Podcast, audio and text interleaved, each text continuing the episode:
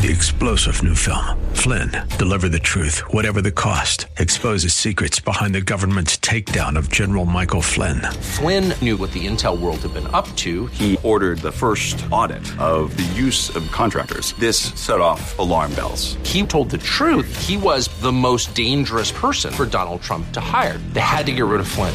Flynn, deliver the truth, whatever the cost. Available now. Watch it today. Go to salemnow.com. Salemnow.com. Why is it important that we don't move on from difficult stories? And then, how can pastors discern their true friends? You're listening to The Common Good. We've got some good news for you this Friday, and later, a top five list. You're listening to The Common Good. Hey everybody, welcome to The Common Good here on AM 1160 Hope for Your Life alongside Aubrey Sampson. My name is Brian Fromm. It's summertime, it's Friday. We are glad that you're with us today. Hope that you've had a great week. If you've missed any of our shows this week, go get the podcast wherever it is you get your podcast. Subscribe, rate, review. Aubrey, it always feels better when it's Friday, right? It's, It always feels better. It always feels better. And I was gone the last couple days, but now I'm back, so it's good to be back with you, Brian. But I love that I'm back for the weekend, know. just in time for the weekend. it's really good. Well done. Come back, get a couple days yeah, off. after. exactly, exactly. I planned that very well, very Well played. intentionally. Well played. We're, we hope that you have had a great week and are looking forward to a good uh, weekend. I almost said Father's Day weekend, but nope, that's a couple weeks still That's away. yeah. You're just excited because the presents are coming your way, huh? Father's Day gets gets really uh, kind of mm, much much less hoopla than Mother's Day. Oh, really? Yeah. That. I mean, that's fair. That's true. It's fair. Fair is not. You know, moms do more, so they should It's get celebrated fair. more. It's fair. Okay. Uh, Aubrey, we've talked a lot of, of, of hard stories over the last couple of weeks. I think of the war in the Ukraine that we've been talking about now for well over 100 days. Mm-hmm. Right. Because it's been going on. Right. I think of economic problems that people are having through inflation and through, uh, you know, gas prices, whatever else. And then obviously in the last couple of weeks talking about multiple shootings, Right. but primarily the one in Uvalde, Texas, Yes. that is just still heart wrenching. Ugh, horrible. And, somehow seems to get more sad with each story that you listen to. I'm telling you, it's like the more the more things that could have prevented it. Oh, crazy. it just makes you so sick to your stomach, and I just and the parents' ongoing grief, of course, the family's ongoing grief. It's just horrific. it is, and then you you know you turn on the Today Show or Good Morning America or whatever, and mm-hmm. there's another shooting, yeah, or there's this. there were more mass shootings last weekend too. Yeah, Exactly. And so the question becomes when you do a show like ours, but even not publicly, but privately in your yeah, own life, Yeah, is it okay to just Mm. listen? I can't handle all the bad news, Mm. uh, and and kind of shut it out. Kind of go about my life.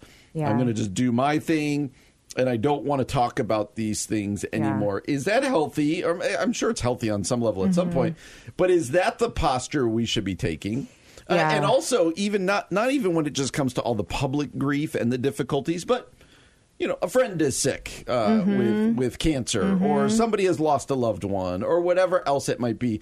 Does there come a point where you just try to move on from the Mm. difficult stories of life? And in a second, I'm going to want to look at an article that Russell Moore wrote at Christianity Today uh, on this subject. But what are your thoughts? What do you think about this idea of listen?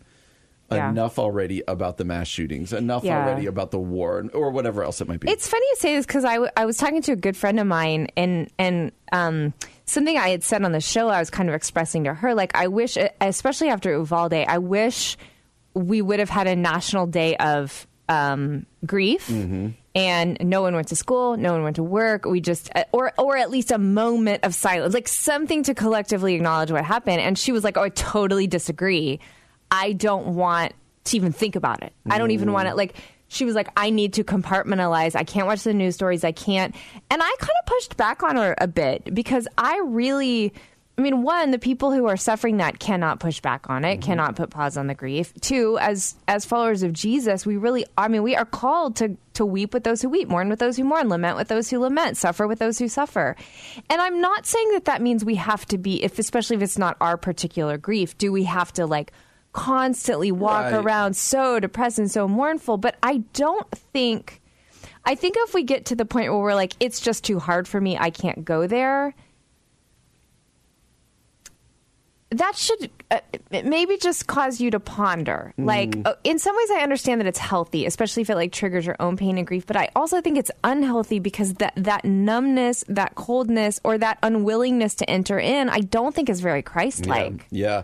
Russell Moore says this sustained attention is so difficult with trauma and tragedy because we don't want to think about such darkness. Of course not, There's a reason why most people turn away from a car accident along the highway. We'd rather pretend that such horrors don't or can't happen.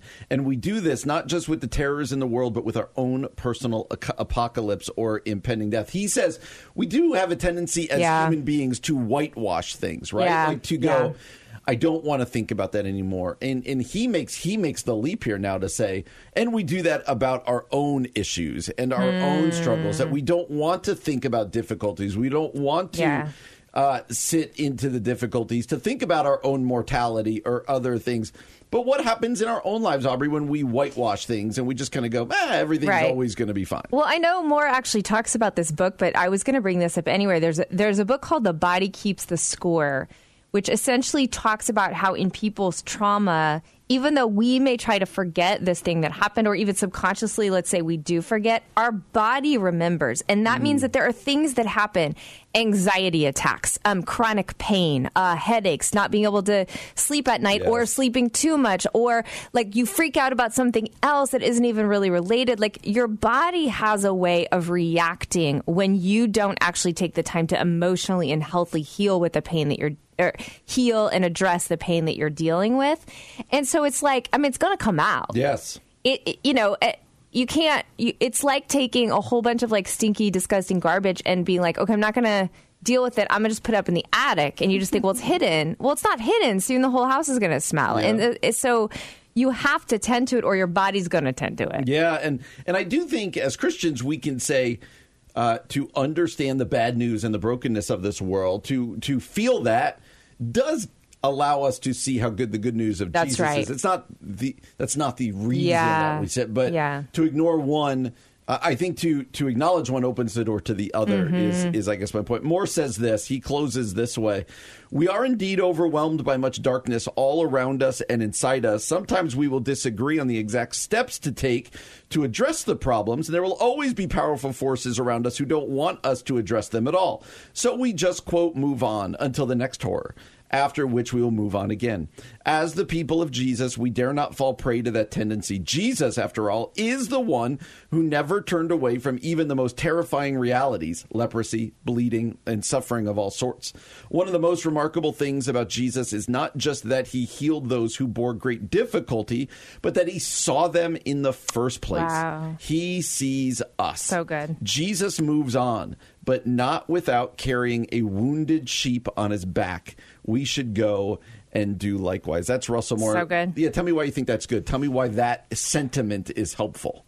Um, well, one, I think it's pretty convicting, uh, but two, I, I think he's right that that's who Jesus was, and therefore, as the people of Jesus, people who want, who want to be like Jesus, then we can't we can't turn away from from mm-hmm. heartache and pain. And I do think taking it a step back, like Russell Moore did, and just saying like not just that he did something, but he saw people hurting. We are so what we're doing when we're saying I can't go there, I'm too numb, is we're unwilling to see people and their pain. Mm. And so taking that first step that Jesus took to see people and then to move forward in compassion, I mean, again, that's being like Jesus. And then I, I do think the next thing would be that that's showing the hurting person the love and presence of Jesus because we get to be that incarnationally for people. Yes. Yeah, and that's so helpful that Jesus did this for us. Yeah. And so if you're going through it right now, you can you can rest in that Yeah. and you can find peace Yeah. in that. But then now that well, as Russell Moore says, we are to go and do likewise.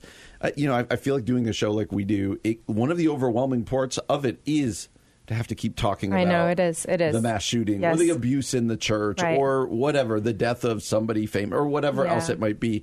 This is a good reminder for Russell Moore why we don't want to just move on and just pretend everything's fine in the world. All right, Aubrey. There are four letters that if you grew up, you and I like to talk about '90s kind of uh, evangelical high school, like. I think you and I will have a competition someday, but I am sure that one thing I will beat you at is amount of like cringy Yeah. Christian Yeah, you uh, will. subculture, and that's even before I worked for Testaments. but like in high school and stuff, Yeah, I've you told will. You'll beat me. I've told you before my trauma of "See You at the Pole." Oh, that the- story is my favorite story. The, uh, the amount of tra- but I, you know what I did? You also had a lot of Christian T-shirts, well, right? that was my thing. Lots Yeah. of Christian T-shirts Yeah, that would be yeah. like.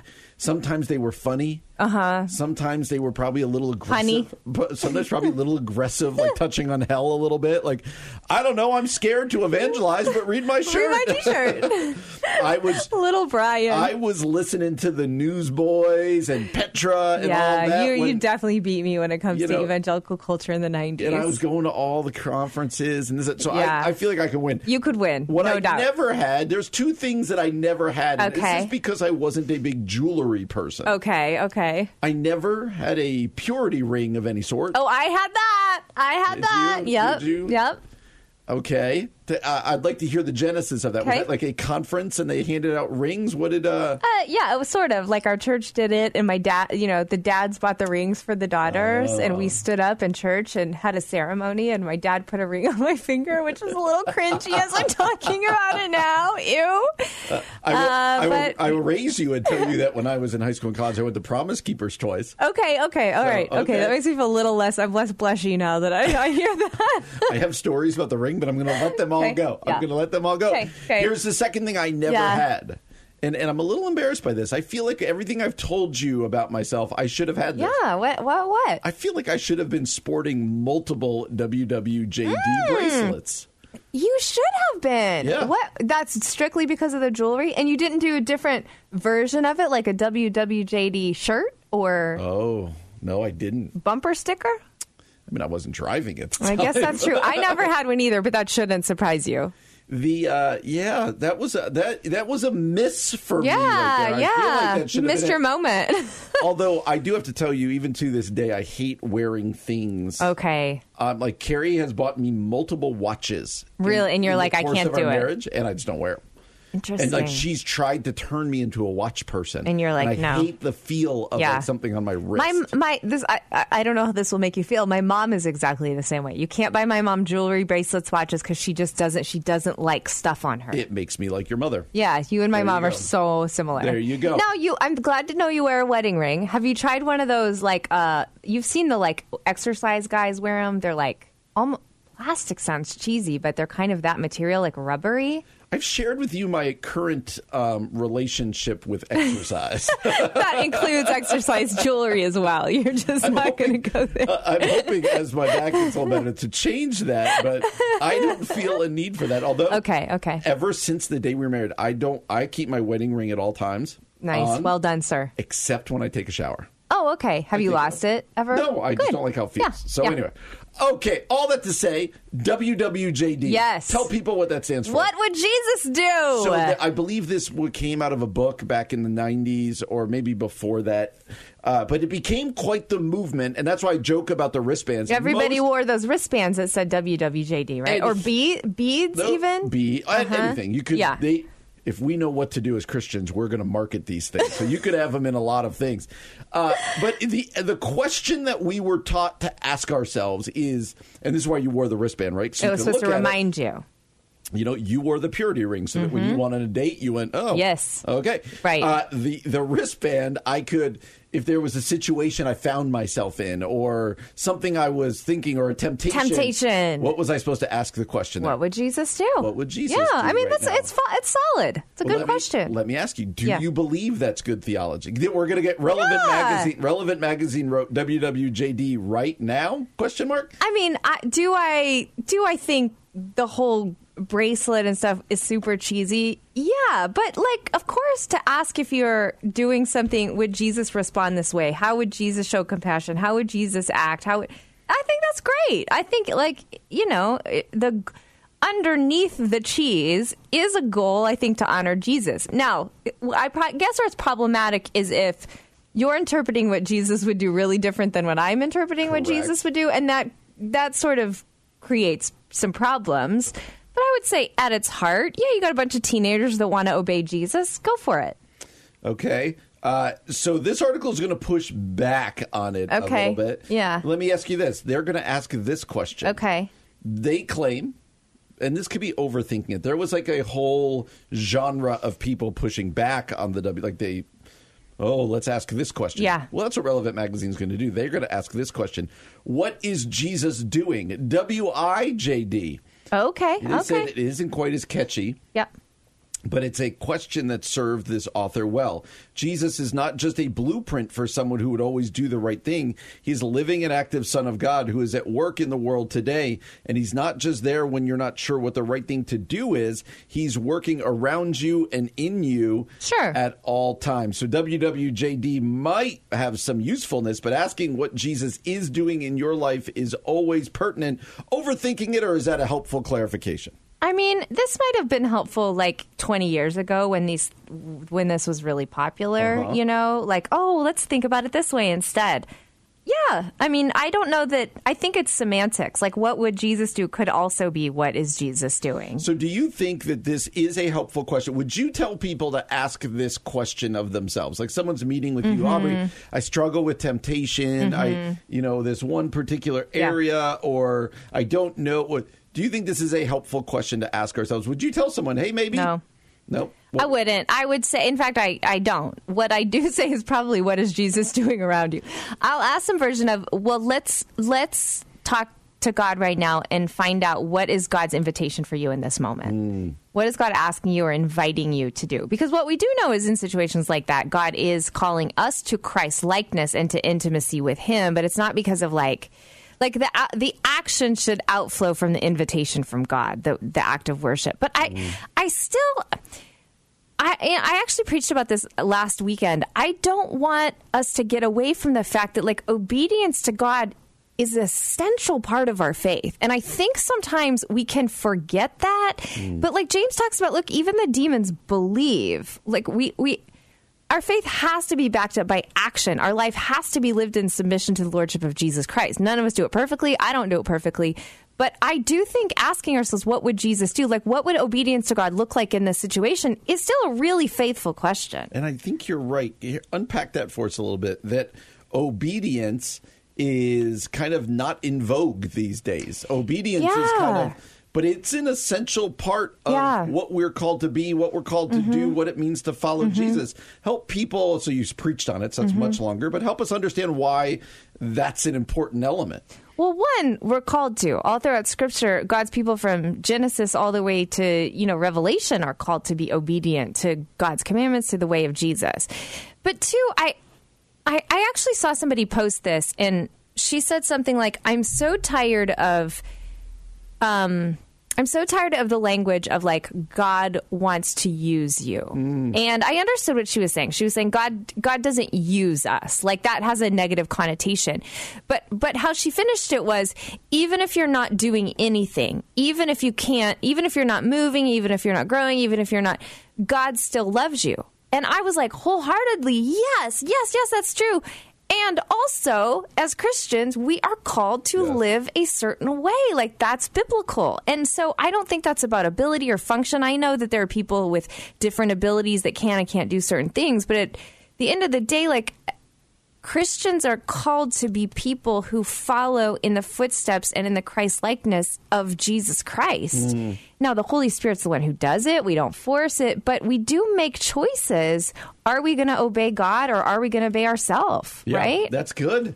Uh, and, and I think that's a needed word right now because sometimes we swing that pendulum way too I think far. so. God doesn't care what you do. Mm-hmm. It's okay. He'll forgive you. That's the beauty of grace, all of which are true. Yeah. There's a yes and to that. That's And right.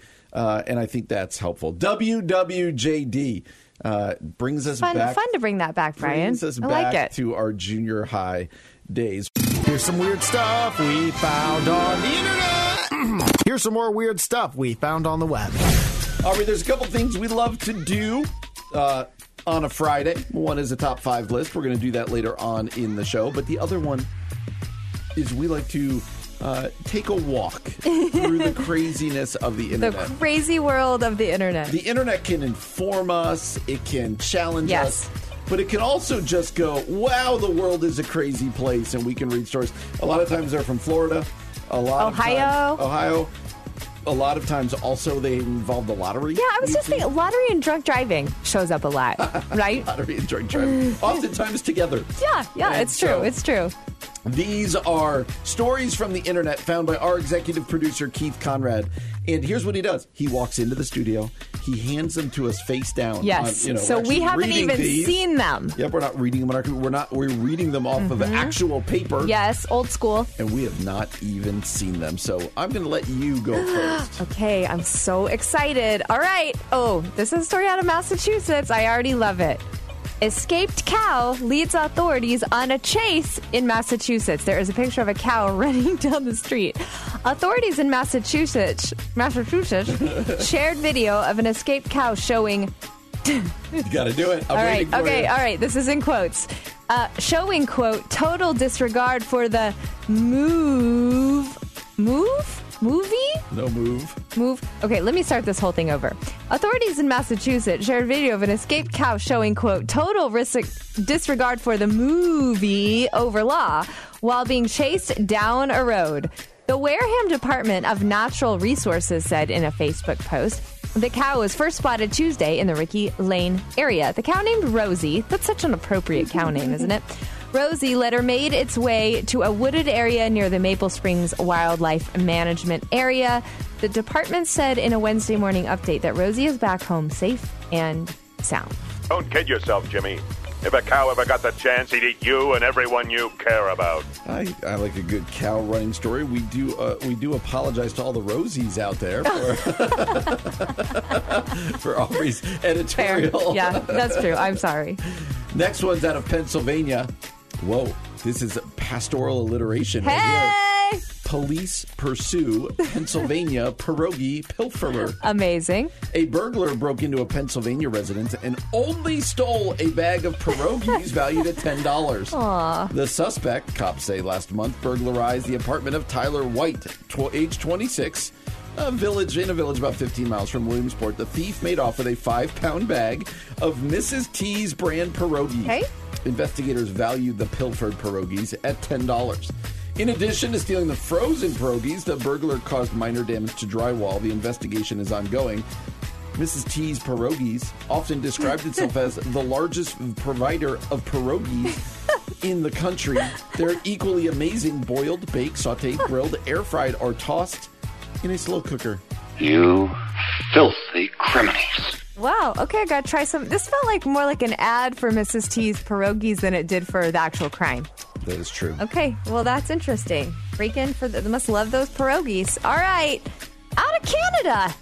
Well, it's going to be a nice story. Yeah, Canadians are so nice. That's so true. I moved here from Canada and they think I'm slow, eh? Uh, this is a good story. Music teacher plays trombone to scare a bear away from school.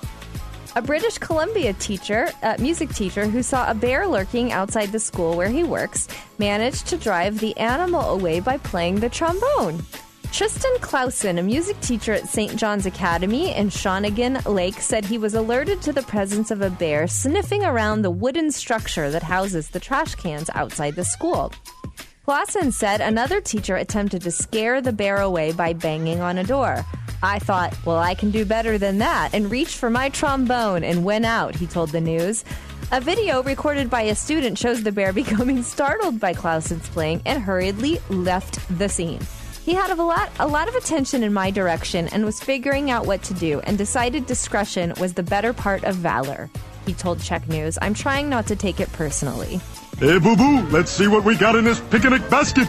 My um, son is going to start playing the trombone next year, so I feel like I got to tell this story to him. He can rescue us from bears. Ooh, okay, that might get loud in your, uh, You think? your house. I got a saxophone player too, Brian.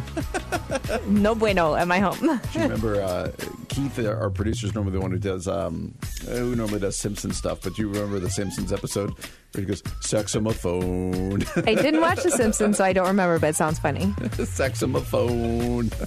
I'll always think of that when I hear saxophone. Pens- I'm all about Pennsylvania. Yeah, you today. are. Uh, see, No. This is my nightmare. This is I a just story. Talking to my children No. about how much I don't like amusement parks. And I love amusement parks. And. I don't like Pennsylvania either. It's next door to our state, and I had to drive through it to go home from Wheaton all the time. So this is both. This is terrible. Pennsylvania theme park ride strands riders upside down. Nope. Uh uh Passengers on a Pennsylvania amusement park ride were left suspended upside down in the air due to a mid ride malfunction. Kennywood Park in West Mifflin confirmed the Aero 360 ride malfunctioned and left riders stranded upside down just for a short time. Okay. Maintenance staff responded, quickly brought the ride back to its designated rest position, and safely evacuated the riders. Uh, General Manager Mark Paul said three riders visited the first aid center as a precaution before returning to the park. the ride is going to remain closed while a review is conducted. No, thank Not you. the upside down part. So my kids like to watch videos of in park exits. It's like this whole thing where like at Disney the ride gets stuck, it's not fixable, and so all the lights go on on these rides, right? And um and then uh, someone will come and escort people off the ride. And so you get to see these like quote unquote, you know, classic or magical Disney rides, but with all the lights on, and you see how, and so people want these in park or in ride exits. So my kids literally will watch, these watch things these? on YouTube. It's so wild. That- It's so, it seems like not great entertainment, but they love not. it. Okay. And so I feel like this, they might like this story. You, look what you've got for them. I would not. The upside down part, no, no, thank you. I wouldn't mind getting stuck on a ride, but the upside down part, no, No. bueno. When they opened Disneyland in 1956, nothing worked. Yeah, but John, if the Pirates of the Caribbean breaks down, the pirates don't eat the tourists. All right, here we go. You ready for this one? Last one. Last story out of North Carolina. See, we got another. This is not a drunk driving, but a driving story. A boy ate. Oh, this is a nightmare. Drove off in his mom's SUV with a sibling in the back. an eight year old boy took off in his mother's SUV and drove through a North Carolina city with an infant sibling in the back seat. Okay, this is. I don't even know if I can read this. This is such it's a going to nightmare. end well. Gastonia police said the boy's mother reported that she had handed the boy her keys and asked him to start the vehicle. Well, all right, mom, let's maybe start there. As they left a relative's home on Tuesday night. Eight year old to mm-hmm. start the vehicle? Yeah, I, I'm going to be judgy about that. That's not a good move. But police said the boy did more than start the SUV. He drove across town with his one year old sibling in the back seat. In a 911 call, the boy's mother reported that two children were missing and the family wasn't sure if someone stole the car or a child drove it away. We tried to chase him down the road, she told the 911 operator. The police spokesman, Rook Goodale, Dale, said the eight year old, who is about four feet six inches tall, drove nearly two miles to his home and then left again before authorities stopped him several blocks later. These roads that he traveled are not backcountry roads with no other cars. They are well traveled roads in the city of Gastonia, Goodale said. This could have ended in tragedy. The boy's mother said he had never driven a, driven a car and accidentally put it in reverse and then put it into drive when it started moving. The boy said he was scared and drove in the middle of the road to avoid cars, but knew to stop at traffic lights because he watched Okay. his mom do it. Wow. The eight year old isn't facing charges, but Goodale said the police department has referred the matter to the Department of Social Services. Yeah, that mom needs to be facing something. That mom has. I don't know if he drove away or someone took the kids. That is crazy. Mm, yeah, So, there's there's some problems North there. Carolina. I, I would have believed that if that was much more of a Florida story. I, I agree. That's a Florida story, but I'm glad they're okay. Let him go, Lou. Someone going that fast has no time for a ticket. As we close, our apologies to all the Rosies out there. that Aubrey said what she said about I stand you. by it. It's a good name for a cow. I stand by it. We have said on many times on the show, we're pastors. Mm-hmm. Uh, Brian pastors Four Corners in Downers Grove. Kevin and I pastor Renewal Church in West Chicago. And Brian, I think it was last week we talked about the greatest heartaches for Mm-hmm. pastors, and it got a little depressing. I think by the end, you and I were kind of like, ugh. So I thought we would uh, we would come back to that, and we would talk about the greatest joys of pastoring. There is an article that we'll get to in a minute uh, over at chucklawless.com. He talks about some of the greatest joys of pastoring. But what would you say personally are some of your greatest joys? Oh, that's I love talking about that. I think a couple things. One, I think preaching is a great joy to be able to work during the week, craft a message that you think um, is is faithful to the scriptures and also needed by your congregation. I think when you be when you're able, I know you get to do a lot of like speaking, Yeah. kind of come in for the weekend Yeah. and go. which I've never really done, but I would assume you even feel like there's something more special about speaking to your people. Yeah. Your, I, I, I enjoy the week in, week out, and Yeah. all that. So that's one. I would say another joy for me. Even it's interesting. We had this conversation about friendships earlier. Uh, but despite that, I just like the people who make up the church. It's like you're linking arms with them, and, and just that communal Yeah. aspect uh, is is special. So, what about you? What are the joys of pastoring for you? Um, I would say like events, meaning I love um, doing people's weddings. I love uh, doing baby dedications. I love baptisms.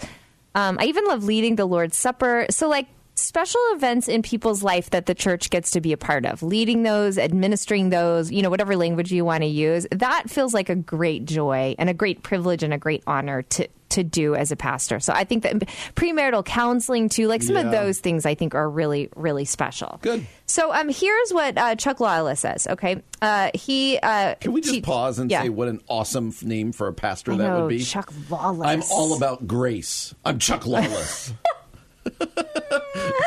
yeah, it just has like a like I'm cool. My name is Chuck Lawless. do, do you, do you think Chuck I'm a fun, do you think I'm a fundamentalist, a legalist? No, I'm Chuck I'm Lawless. Chuck Lawless. I love the name. Chuck Lawless wears sunglasses all the time.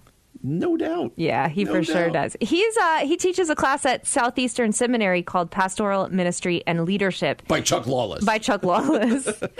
and he had students interviewed pastors who had been pastors more than 10 years and asked them this question. These were some of the findings. Okay. I like how he gets his students to do the research for him and then he turns it into an article. So well, well done, Chuck Lawless, with glasses, sunglasses. Okay. Number one, seeing people come to know Jesus. That's good. When you say that's totally I one, think I Yep. think that one works. Yep. He says, um, seeing people, quote, get it. Mhm. There's nothing quite like when a layperson's genuinely connect with the gospel and their eyes light up with excitement. Every pastor loves it when that happens. I would say with that, Brian, like that's really true, is seeing people also get like the mission and the vision of the church and be excited about Yeah, it. That's yeah. that's good too. Yeah, absolutely. Uh, sending out workers when you raise up and send out church planters, pastors, missionaries, even if you're sending out your best um, seeing radical transformation of lives. So, like breaking sin patterns, healing broken homes, repairing fractured relationships, experiencing church change. Um, this is kind of interesting. I would not have said this one, but he says because pastors have been in ministry for more than a decade, some have been in the same church for some time. They've seen their church overcome much to move forward, and they've seen congregational miracles take place. Interesting. Yeah, that's that's a good one. We usually think of church change in negative ways, Mhm. like oh, things are changing, or Right, people aren't right. different people, or all this stuff. So that's an interesting one. Yeah, he's talking more about like overcoming hard seasons, Yep. I think. Um, watching members grow up, literally and spiritually. When you've served one congregation for years, you get to baptize kids who grow up, marry, and then have kids that you help dedicate to the Lord. That's pretty cool. Interesting. That's awesome. And then he, oh, he says what you said, preaching the word. It can be a heavy task, but something happens when the preaching bug bites you. The fire seldom goes out, even when ministry is hard. Even the pastor who has been deeply wounded, deeply often still loves to preach the word of God. Do any of those really stand out to you, or any of those surprise you? I think the change one surprises. me. Yeah. it does, and also there's a long termness there of watching members grow up, where he's Mhm. like. You baptize them and then their kid. Like there's a perspective there that says I'm going to be here for a while. If you're, Yeah. you know, I can't. Like right now, if you told me you're going to do the baptism, say, or or the wedding of somebody's kids who they haven't even had those kids yet, That's they're little babies right amazing. now, that's a- Yeah. that's a different perspective, but I do like this list. I think the the overarching theme in here is the joy of being a pastor is often being able to be um, deeply involved in people's lives, whether it's through a wedding or a funeral, Yeah. or whether it be through walking, help walk Mhm. them through difficult times, or or celebratory times, or helping them understand the gospel, whatever it is. I think you know, we talk about a lot of the difficulties of pastoring, and we did it earlier in the show. But Yeah. one of the joys of pastoring is being able to really do something in which you can invest in people Yeah. uh, in meaningful ways. Mhm. I, th- I think that's it. I think, and that's a lot of what he touched That's on. kind there. of what the umbrella is for a lot of these. Now, now here's something interesting. Somebody commented on this, um, Brian, a guy named Mark. And he said, When do the mere mortals ever get to see the pastor or minister happy? And this author, Chuck Lawless, was like, I'm not sure if I understand. Clarify your question. And he said, Too many times, the ordinary people in church never see the pastor happy over anything.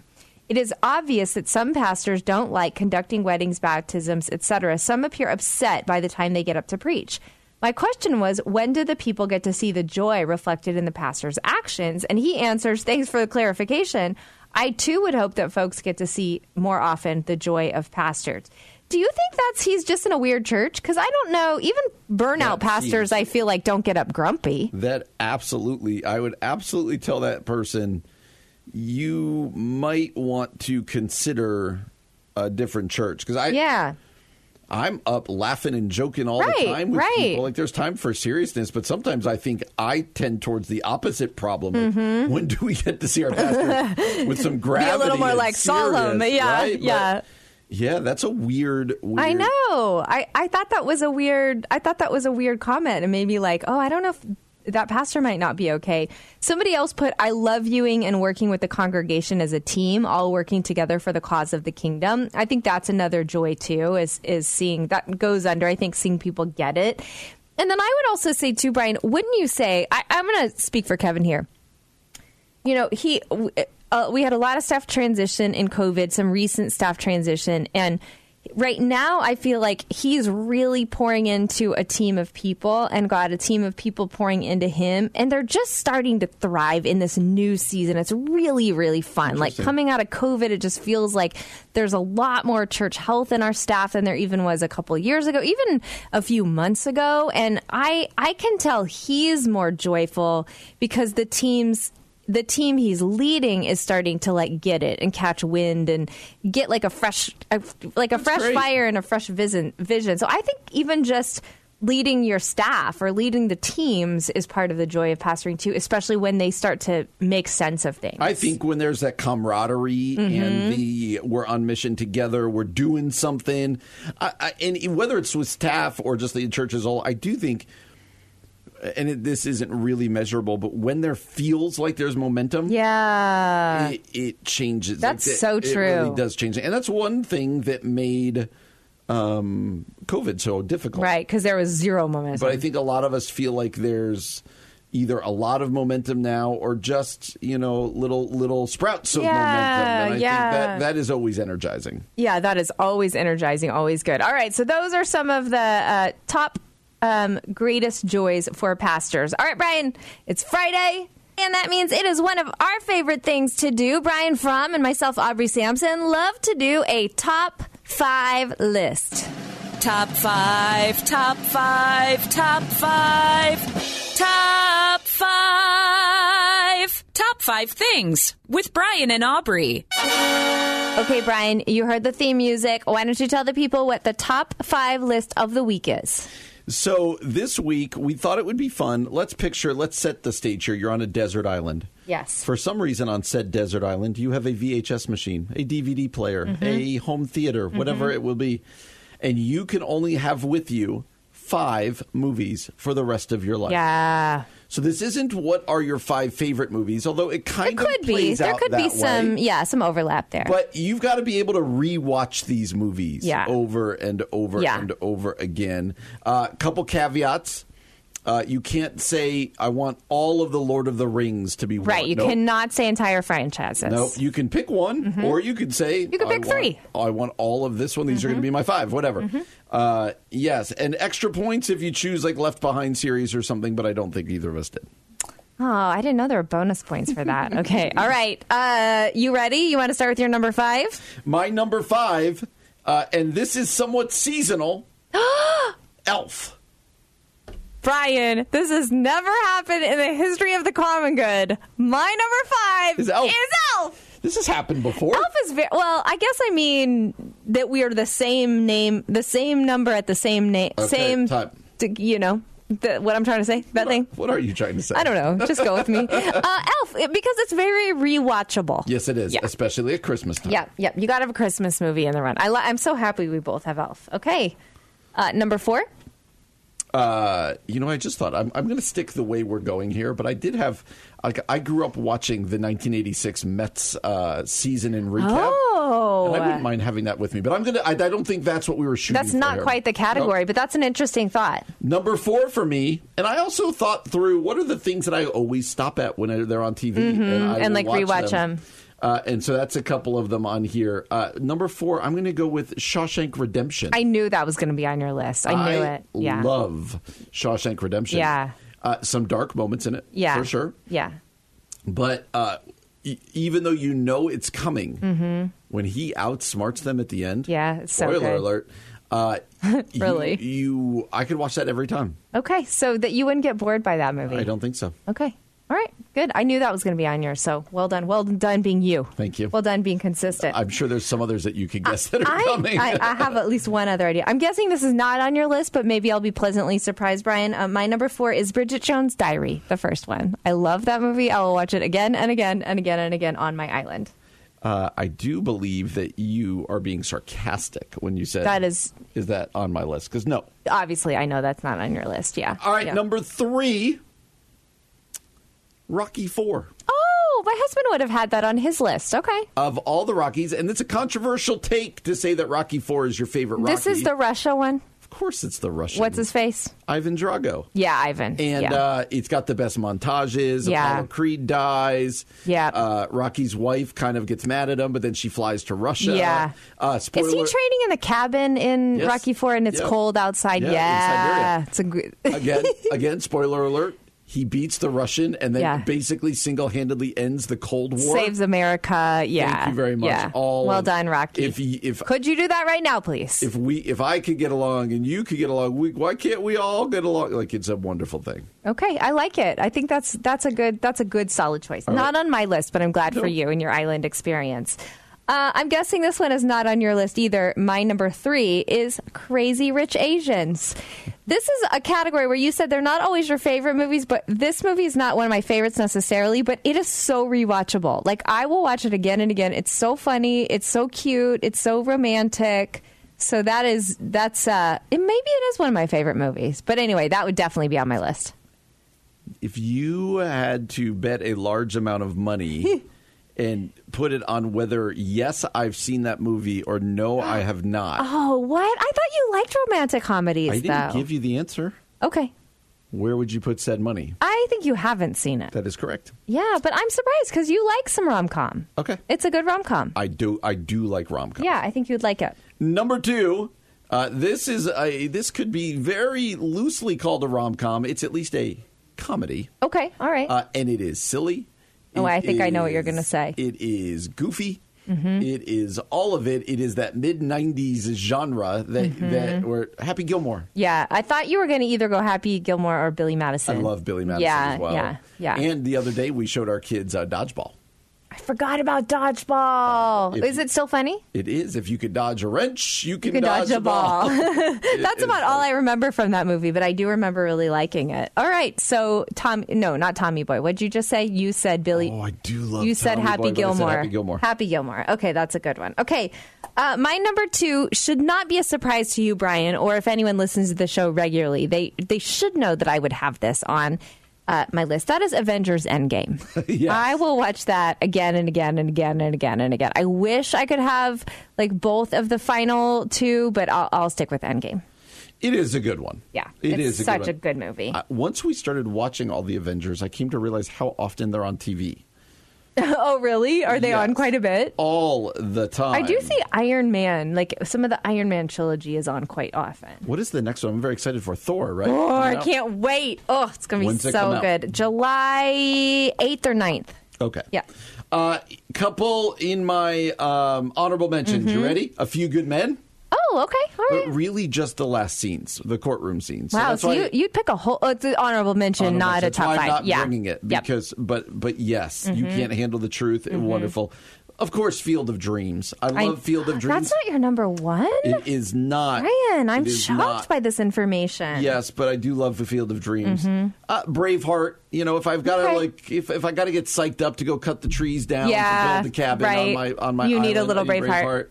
Uh, the Fugitive. Wow. Okay. And then I also had a Tombstone because it's always on TV. You got a lot of drama. You had a lot of drama on the I island. did, and, yeah. and whenever Tombstone's on TV, I always stop and watch it. Tombstone is one I have not seen in forever too. You need to watch it. Okay, yeah. All right. All right, what's your honorable mention, I've and then I'll got you uh, you've got mail on mine. This was hard. Bridget Jones and you've got mail. I have a real toss up for me. So I'm. How can you have You've Got Mail and not Sleepless in Seattle? It's the same movie, It's just not. one has the internet. It is not the same movie. It is, It is not the same movie, and I love You've Got Mail. Only one of us worked in a video store. That's true, It's but I movie. only one of us had Meg Ryan posters on her wall. Oh, Um, oh, or am I wrong about that? That's a good point. That's a really good point. I should say Tom Hanks posters on her wall. Okay. Um, Jurassic World, the with uh, Chris Pratt, like the comeback one, not these extra ones, but but I am excited about the one coming out. I think it's this week. It might be today. And then I had to throw this in because you need some inspiration while you're living on the desert island, and that's Swiss Family Robinson. You got to learn a little bit You about dove- like how to how to build your house. You dove headlong into the setting of where we are. I That's did. not bad. I did. That's I did. All right. Are you ready for your number one? My number one, and this should not be a surprise to people, it is inspirational. It is sport centric. Oh. It is historical. It is, uh, there's some love story to Yeah. it. It is, has moments of funniness. It's Hoosiers. Hoosiers. Okay, so you went that instead of Field of Dreams. I did. I did. Uh, I love Hoosiers. So uh, that will be my number one Hmm. Okay. movie. Uh, I'm Okay. going with Hoosiers. How about you? All right, I am going. This is actually my favorite movie. It's also one of my favorite Christmas movies, although I don't know that it's technically a Christmas movie, but I like watching it at Christmas. It's usually when I watch it as at Christmas. Die Hard. Die Hard. You got it. Is it really? No, it's not Die Hard. It's like- Little Women. Die Hard's older sister, Little Women, the new one with Greta Greta Gerwig wrote and directed. I, love that movie. I've never watched Little Women, as you could probably Yeah. guess. Uh, but this will not. I don't. I've never heard of Little Women described as a Christmas movie. There's just a lot of Christmas scenes in it, and so I like to watch it on Christmas. Okay. Uh, neither one of us have musicals on our You on know our what? list. I actually thought about it because you, Yeah. you want some musical. You In there. do. I actually almost put in whether. And you know what else we don't have? And I almost put in What? An animated Disney. yeah, movie. we don't, do we? Nope, nope, nope. So But- uh, yeah, that we'll have to maybe we'll do like musicals or animated movies Done. or something on an island. All right, Brian, it is the end of the week and the end of the show, and we've got something kind of fun and special for you. Last week, a 14-year-old named Harini Logan from Texas, eighth grader, for, uh, was crowned champion of the 94th Scripps National Spelling Bee. Brian, after a history making spell off. Did you read about this? I did. I saw it on the Today Show. Yeah. Uh, the spell off is nuts. It's nuts. For I don't know if anyone's ever watched the National Spelling Bee, but it's like you watch it. I don't like watching it because it makes you nervous, right? Like it's like, oh, I can't Mm-hmm. Yeah, handle this. yeah. A spell off where they had to spell as many words correctly in a like a minute. Right, it was like timed, right? Was just I I couldn't imagine. And that. eighth grade. So she got 22 and her finalist only got 15, which is still incredible, let's be honest. But she won because of that. Uh, she beat 12 other finalists, took home the first place prize of $50,000. Um, and the the crazy, she called the experience surreal. I didn't realize how beautiful the spelling bee trophy is. and now you wish you I were. yes, I feel like I lost my I missed my moment to be able to go after that spelling bee trophy. Yes, that's fair. Do you think they fair. make? Do you think they make copies of this? I do not. Because it's not authentic, then you would not find it as beautiful because you did not earn it. Maybe a Christmas ornament made out of it because it is sure it is sure cute. Okay, Brian, here's what we're gonna do in honor of the National Spelling Bee. I am going to give you a spelling quiz. Yeah, I don't Okay. think I'm going to do. Ah, I'm torn on whether I'll do well on this. So Okay. let's tr- let's give it a try. Okay, these are the the 20 most commonly misspelled words in English. Okay. All right. Hand me your pen. I might need to Okay, write yeah, some that's of these. fair. That's fair. Here's a pen. Do you have paper? I do. I'm Okay. ready. All right. Here's the first one. Separate. Language of origin, please. I'm just. English. Uh, I'm going S E P A R A T E. Boom! Separate. You got it. Give yourself Okay. one point. Oh, I'm counting up my own points. Okay. Okay. All right. Here's the next one. Definitely. Oh, I can do this one. I can definitely do this one. Uh, D E F I N I T E L Y. Brian, well done. Two for two. Uh, On, your, on your next answer, I would like you to say the, the word and then spell it and then say the word again. Okay. Um, embarrass. Okay, hold on. I'm trying. You Okay, have to talk through right. some of this. Yep, absolutely. He's working on the word embarrass. All right. Folks, he's working on the word embarrass. He's Em- really thinking about it. Embarrass. E M B A R A S S. Ooh. Did I forget an Try- R? You forgot an R. You forgot an R. Oh, Can that's okay. you? That's okay. It's still you? solid. Yeah. I wrote it twice, he wrote it twice to see it, folks, and he didn't trust his instinct. You should always go with your first instinct, Brian. Okay, this is a hard one. Are you ready I'm for it? ready.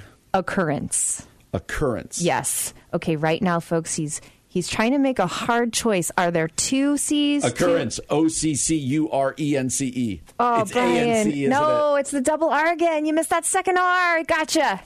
Gotcha. it? Occurrence. You know what is not showing well here is my New Jersey education.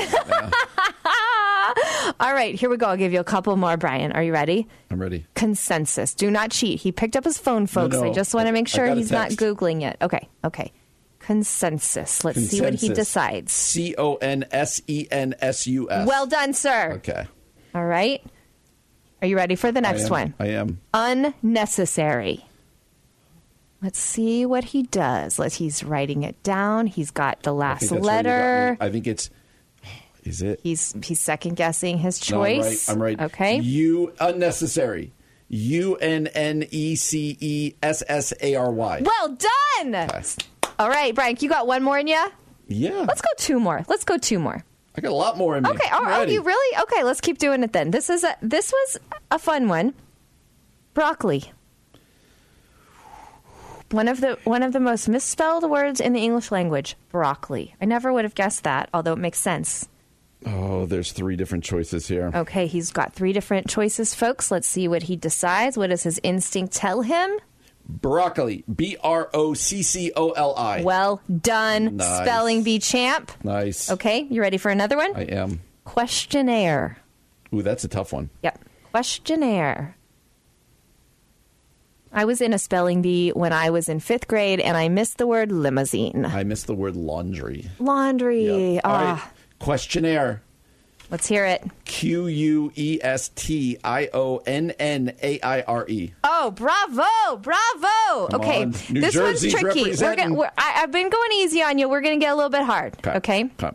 Connoisseur. Ooh, that I got no chance. Yeah, this one is definitely like you need word, you need a spell check for this one. But let's see. Oh, there's an E. Let's see. Entre. oh, Okay, no, that's a we're going to different. try this Connoisseur. one. Mm, okay, this is going to be wrong. C O N N E S I E U R. You're you are so close because you had the right sort of maneuvering in there, but it's C O N N O I S S E U R. Okay, here's a tricky one. I would have spelled this wrong for sure. Supersede. Uh, supersede. Would you like that in a in a definition? Nope, I already got Okay. it. Supersede. S U P E R C E D E. So this is where it's tricky. It is S E D E.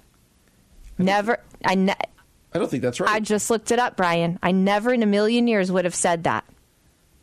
Now let me let me clarify something. This is from the Oxford Learner's Dictionary. Maybe that's how they do it in England and not in America. but we go by the Oxford. Yeah, yeah, So I've done 10 and I'm only shooting 60%. Okay, so would you like to try one more that we haven't done yet? Yes. Okay, are you ready? Cat. I'm going to make sure that we got this. I'm going to make sure that we got this in the English. Dog. Hat. Uh, maneuver. Oh, maneuver. Yep, we're going to go with the American because it, it is different in the uh, in British. So we're going to go with the American spelling of maneuver. In case you're wondering, mo- uh, maneuver is a movement or a series of moves requiring skill and care. Maneuver. M A N U E V E R. Oh, so close, so oh. close, so close. M A N E U E U V. Oh, folks, he had it. He Look. scratched it out. Look. Really, really devastating. All right, let me just read you the other words that are up. And then give me the last 20 one. most mis. Okay, okay. All right. Uh, we said separate, definitely, maneuver, embarrass, occurrence, consensus, unnecessary, acceptable. I didn't give you that one. Broccoli. I could have easily gotten acceptable. referred. I'm going to save. I'm going to save number eleven for you for the last one. Uh, supersede, questionnaire, connoisseur, a lot, entrepreneur, particularly, liquefy, Hmm. conscience, and parallel. Are you ready for your last word? Last one. This is I win or Kevin Okay, wins. Here okay. Bureaucracy. Oh, with no chance. It is a noun, the system of official rules and ways of doing things that a government or an organization has, especially when these seem to be too complicated. Bureau- no, Here's bureaucracy in a sentence. We need to reduce paperwork and bureaucracy in the company. There is no chance I have this right. Uh, B U R Yes. E A U C R A C Y. You did it! Yes! Brian gets the spelling trophy. That was thrilling. Wow, well done, Brian. I'm impressed. You were you were game for that. All right, I didn't think I didn't think I was right, but I got it. I got it. That was fun. that was you. fun. Yep, anytime. You know, I would have definitely defeated your husband at that. I think that is actually true. But you know what um, word I always misspell? Rhythm. Oh, easily. Yeah, I'm Yes. surprised that wasn't on the list. I thought that would be. All right, well, let us know what words you misspell all the time. And thanks so much for joining us today to see Brian in action, the Spelling Bee champ in action. We'll be back again on Monday from 4 to 6 p.m. For Brian Fromm, I'm Aubrey Sampson, and you've been listening to The Common Good on AM 1160. Hope for your life. Three star general Michael J. Flynn, head of the Pentagon Intelligence Agency, knew all the government's dirty secrets. He was one of the most respected generals in the military. Flynn knew what the intel world had been up to. He understood its funding. He ordered the first audit of the use of contractors. This set off alarm bells.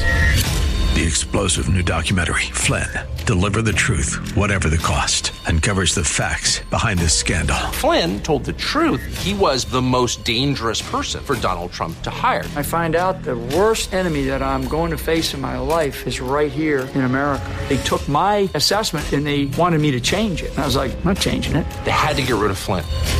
With in depth interviews, archival footage, and never before seen personal records of the man behind the headlines. I just felt like I was drowning. Flynn, Deliver the Truth, Whatever the Cost. Available now. Watch it today. Go to salemnow.com. Salemnow.com.